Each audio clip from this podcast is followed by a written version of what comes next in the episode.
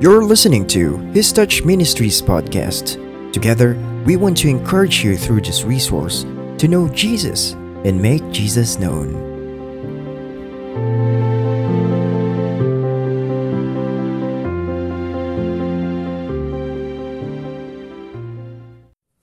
Good day, everybody. Welcome to His Touch Ministries podcast. This is the very first episode of our podcast. His Touch Ministries is a church in the Philippines that's striving to be as gospel centered as possible. And because we try to be gospel centered, we want to talk about first, what is the gospel?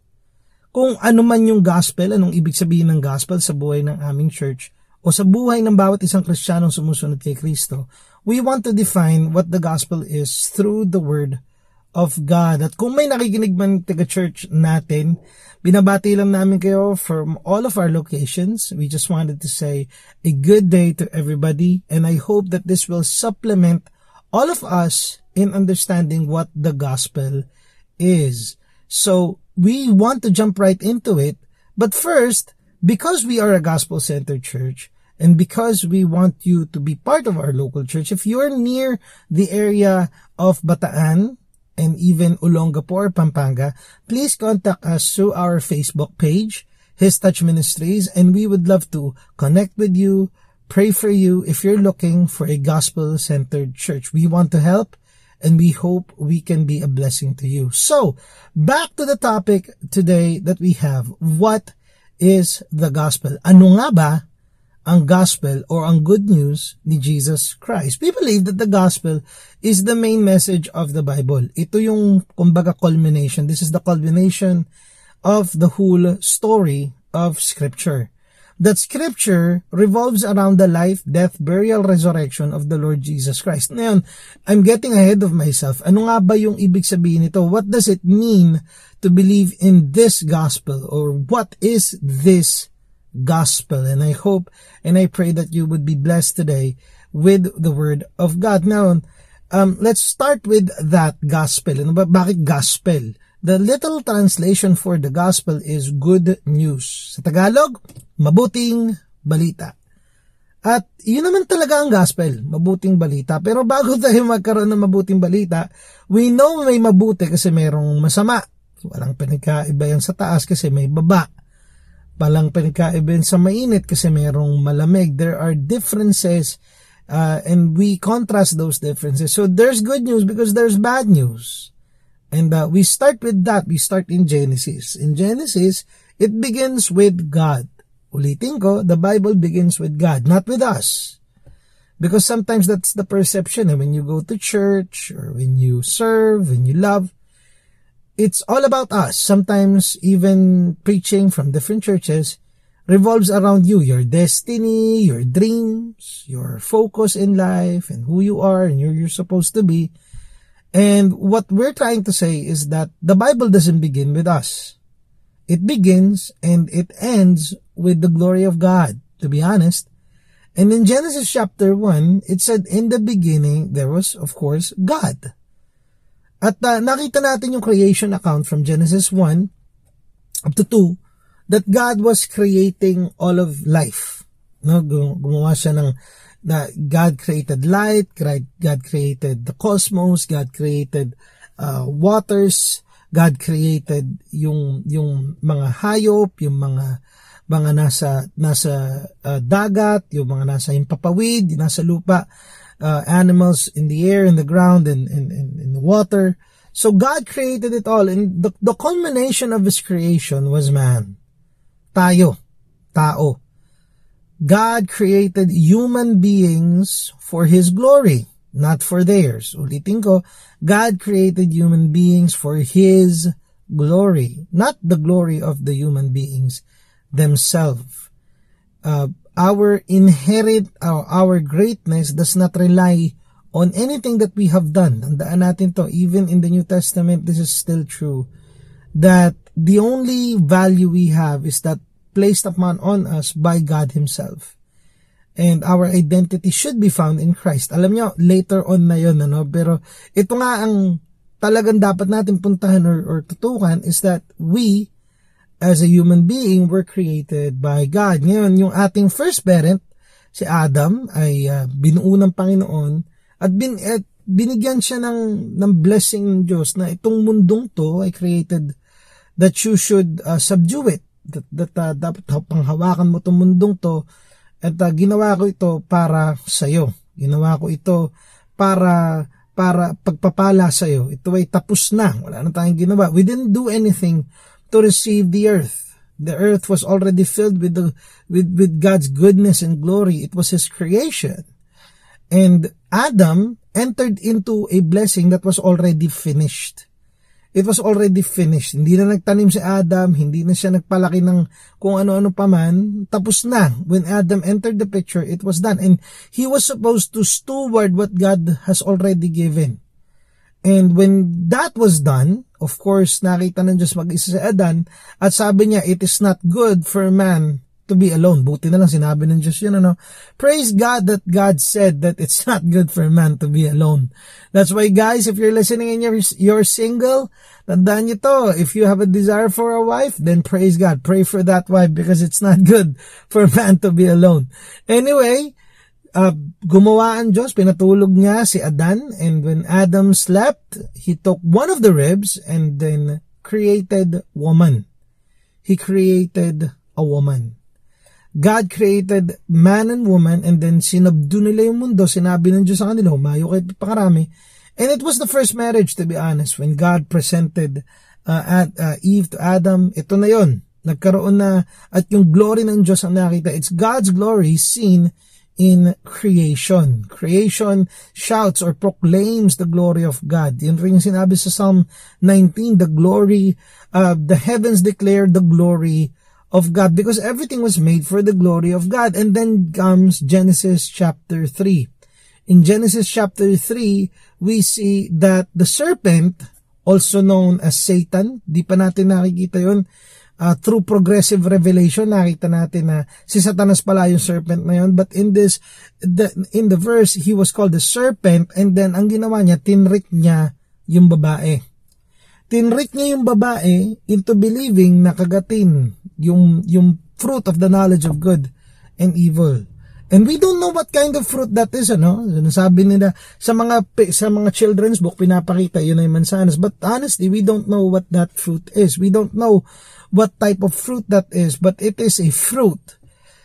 And uh, the, the Bible was very clear that God said na, don't eat from this fruit. Nga, na, from this tree ngayon, bakit naman gagawin ng Diyos yun? Why would God put something that would jeopardize their relationship para lang na hindi naman pala pwedeng puntahan and, and the theologians would say that kung walang choice, kung walang option, then hindi yun pag-ibig.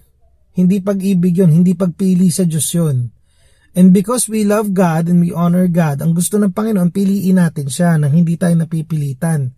Bayro ang totoo nun, because nilagay ng Diyos yun, at pinagbawalan sila Adan na kainin yung prutas ng, ng tree of the knowledge of good and evil, ang gusto lang naman talaga ng Panginoon is that we would choose Him voluntarily. Hindi tayo napilitan, hindi tayo natakot, but we would choose God because we love Him and we honor Him and we care deeply for His affections for us. Na mahal natin siya at gusto natin siya ang piliin. Kasi yun naman talaga ang pag-ibig. But unfortunately, We did not choose God. Adam did not choose God. Eve did not choose God. They choose to rebel or to disobey. Listen to me carefully, brothers and sisters. If you're listening, I want to tell you, every disobedience from God is sin. Every sin is disobedience from God. Lahat ng kasalanan na pwede natin gawin ay disobedience lang natin sa Panginoon every sin that we will commit is a disobedience, an act of disobedience to God. Ngayon po, when that happened, nangyari yung the fall of man. Meaning our perfect state, our sinless state has fallen. May curse na binigay ang Diyos sa babae, sa serpent, sa lalaki, but basically our relationship with God has been tarnished because of sin. And that is why nung mga dumaang panahon, kila Abraham, kila Moses, God was trying to reestablish the covenant. That's why merong mga sacrifice, merong mga inaalay tayo sa Panginoon. It is because God was trying to reconcile our lives, our our obedience and our our relationship with him. God was trying to reach out to us and he was asking for our obedience once again. Not an obedience that uh, was born out of fear but was born out of love and yet through the Old Testament, through the picture of Israel, through the picture of all of this, we see that God has, has, has always been patient with the people. But the people were kept on failing. We kept on falling for sin. Yung Ten Commandments, hindi natin masunod and we would fall for idols, for, for, for false gods and for false um, powers and principalities of this earth. We would always choose uh, not God but our sin, our own selfishness, those passions that would suit us, hindi yun Diyos. Mas pinipili natin yung mga bagay na hindi para sa Panginoon pero para sa atin. We always choose God. We always choose the power and principalities of this earth. We would always choose the the things that would give us pleasure, the things that would give us um, um, uh, yung rebellion natin, yung, yung kasalanan natin, we would always choose those things that would gratify our flesh. And this is not what God wants for us. Because the more that we pursue our flesh and our sin and disobey God, the more that we're not choosing life. Because in God, in Him is life. He is the light of the world. But we have chosen differently. And God is uh, is patient for us. He is patient. He, he's waiting for us. He, he loves us and He cares for us deeply. Kaya nga may Ten Commandments, kaya nga may sacrificial and may atonement yung mga hayop kasi ultimately God wants to reconcile us with Himself. Pero ang problema, patuloy tayong nagiging pasaway. This was the problem of the Old Testament people of, of, of and then prophets would tell them that you should repent. And every time people would repent, there would be a season of repentance. But at the same time, in the, in the Old Testament scriptures, there would be a season in which the people would repent and would turn to God. But in, and, and in later times, they would go back to their sin. They would later go back to what feels good, what, what their flesh wants, what sin wants, because we have fallen. We have fallen. We're very, very far from who we were in Genesis chapter 1 and in the Old Testament uh, scriptures, from the writings of Moses to the minor and major prophets, we see that the people have, have kept on failing and kept on falling and kept on sinning. People were continually sinning. People were continually falling away from God. People were continually uh, dragged into sin and, and because they don't want to choose God. They just don't. They might think in themselves that they're sinning. They might be remorseful of their sin, but feeling guilty and feeling sad about my sin does not help me or does not actually or is not actually repentance. Because repentance is an act of turning away from sin and sometimes I know something is wrong. I am convicting, uh, convicted of the things that are wrong and yet I do not repent. This is what's the picture of the Old Testament times. It was God being patient with us, giving us always the chance to come back to Him, giving us all the time to, to turn to Him, to choose Him, but we don't choose Him. We choose our flesh, we choose our sin, we choose the sin that we want because it feels good. At totoo naman, di ba? Sin feels good, even today.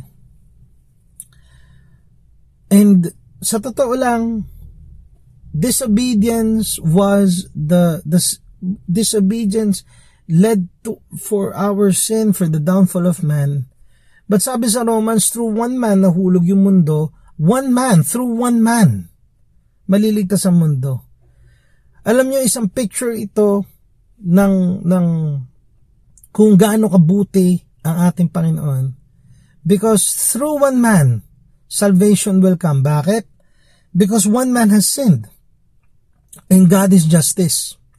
Ibig sabihin, God cannot let the sin go unpunished. Kung hindi niya paparusahan ang kasalanan, then sinungaling na siya kasi hindi na siya hustisya. Dapat niyang isatisfy, dapat masatisfy ang hustisya ng Diyos. Dapat masatisfy ang hustisya ng ating Panginoon. And guess what? We cannot pay for our sins. We are continually sinning, continually falling, and we are continually disobedient. And God Himself, dahil nakita ang pangangailangan ng mundo, God Himself na hindi pwede magsinungaling. Oo, Diyos ay pag-ibig. Oo, Diyos ay makapangyarihan. Oo, Diyos ay mahabagin, pero ang Diyos din ay hustisya. At ang Diyos din ay banal. God is holy, God is righteous, God is kind, He is love, He is all of these things. But ultimately, God is holy. And He will not let sin go unpunished. Our sin needs to be punished. It needs to be, yung justice niya, it needs to be satisfied. Because God is a just God. And He cannot lie to Himself. Therefore, because we cannot pay for our own sins, for our own disobedience, because even today we're still disobedient because we cannot pay for our own disobedient, disobedience, because we cannot give the perfect sacrifice. God Himself came down God Himself, yung ating Diyos na buhay, God the Son, came down from heaven. Parang mission, parang missionary. He came down as a living sacrifice. Nagkatawang taon siya. Nagkatawang tao siya at yung purpose nun is that he would die for the sins of man. Why would he die? Because this was the righteous sacrifice. This was the righteous thing to do para ma-restore ang ating relationship sa Diyos, para hindi tayo kainin at mahusgahan ng Panginoon sa ating kasalanan. Sinapo lahat ito ni Kristo. That is why He lived as a human. Naging fetus si Jesus, naging baby si Jesus, naging bata si Jesus, naging, naging isang lalaki si Jesus, nagministry si Jesus, nagutom si Jesus, na-tempt si Jesus, napagod si Jesus. May mga times na naasar si Jesus sa mali. May mga times na, na, na, na nakisama si Jesus sa birthday or sa kasal. Um, and we know this because Jesus was a human. He, he lived. And then at the day of his death or, or the night, or yeah, yung madaling araw bago siya mamatay, ang sinabi lang niya is that, Father, take this cup away from me because he was ministering for three years.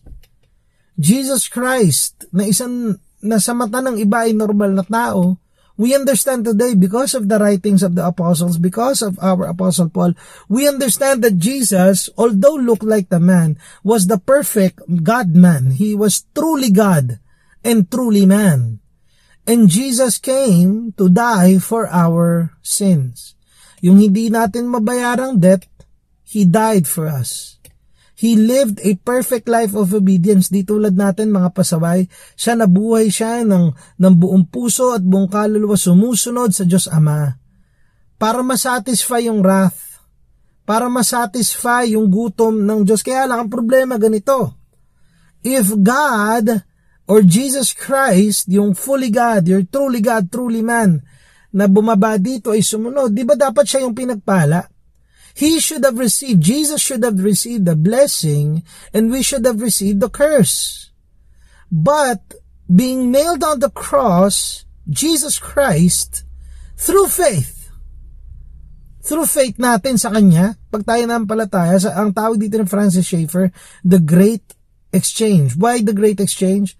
Because we give our sin to Christ nailed on the cross and we receive the forgiveness of sin through Jesus Christ. And when we are forgiven of our sins, we can come to the Lord being restored of our relationship. Kasi yung righteousness, yung obedience, hindi na tayong may bitbit. Si Jesus na. Yung righteousness si Jesus, yung pagsunod ni Jesus, yung kanyang obedient life, yung kanyang sinless life, tayo na nagsusuot through faith. At yung ating kasalanan, ipinako na ni Jesus sa krus. That is why the justice of God was satisfied. Yung kabanalan niya was satisfied at doon din na-exercise yung pag-ibig niya at pagmamahal niya sa krus ng Kalbaryo. Ang mabuting balita ni Jesus ay lahat tayo, sino man tayo, kahit anong edad, anong bansa, whoever we are, whatever nation we live in, whatever gender we have, whatever age it is, we can come to Jesus and He can forgive us of our sins as we repent and we come to Him and we obey Him because Jesus ultimately is our Savior. Ngayon, ang tanong, anong kailangan natin gawin para matanggap ito? And I would tell you just faith. Faith and faith alone can save us. Eh bakit sinabi mo kanina, Pastor? Obedience. Obedience. And I would say this, brothers and sisters, wherever you are, I would say this, that we, as children of God, as obedient to God, as His children, as all of us come to the Lord, one thing is sure, that we cannot be saved by Christ. Hindi pwedeng i-display ng Diyos ang kanyang pag-ibig sa atin ng gano'n na lang.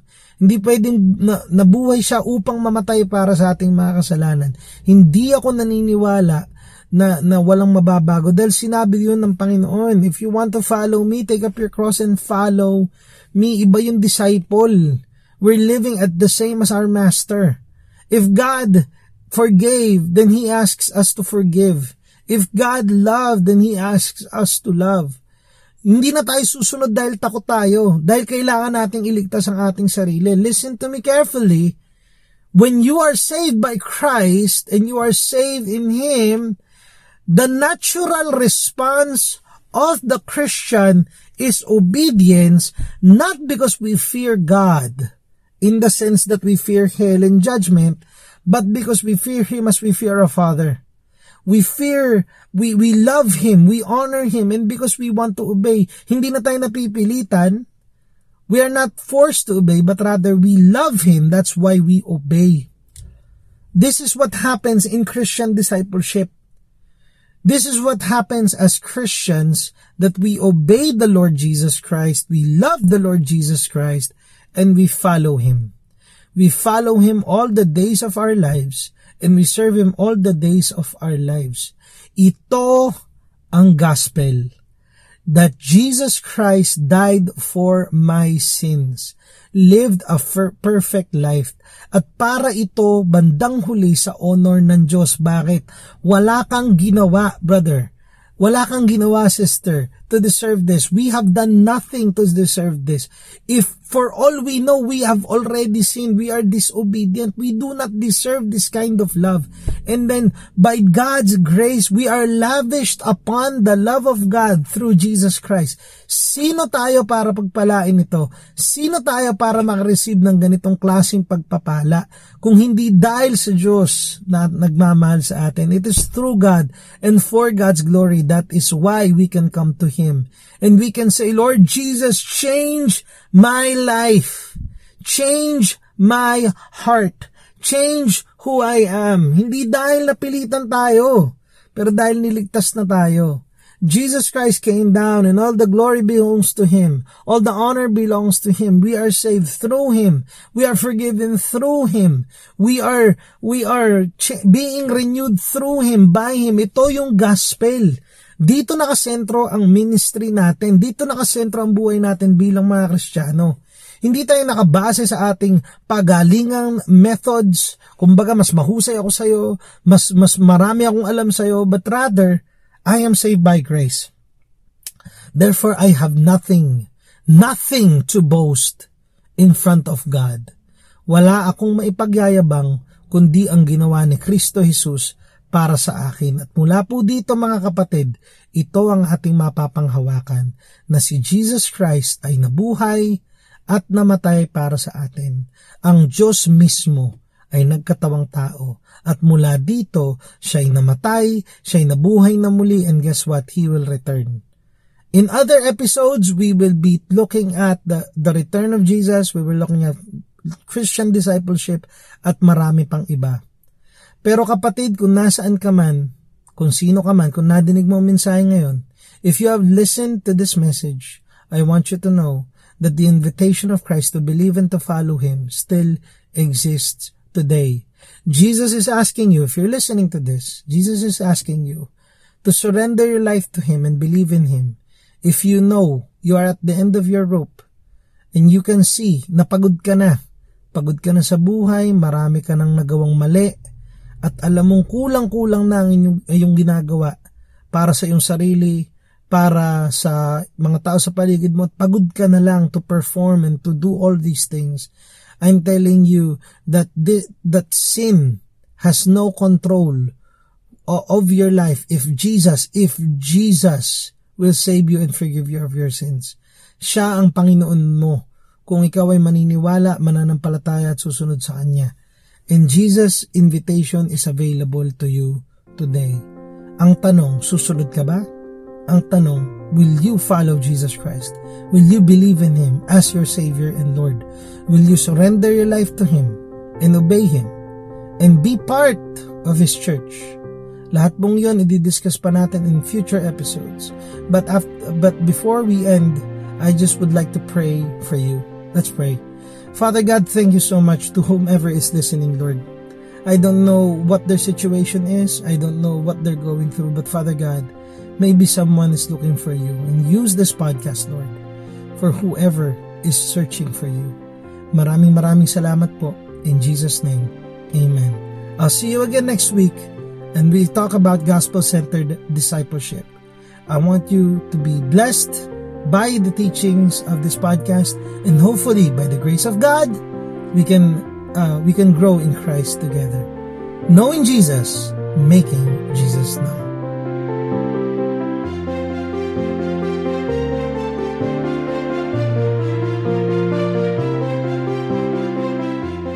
Thank you for listening to His Touch Ministries. We hope you have been blessed to seek Christ.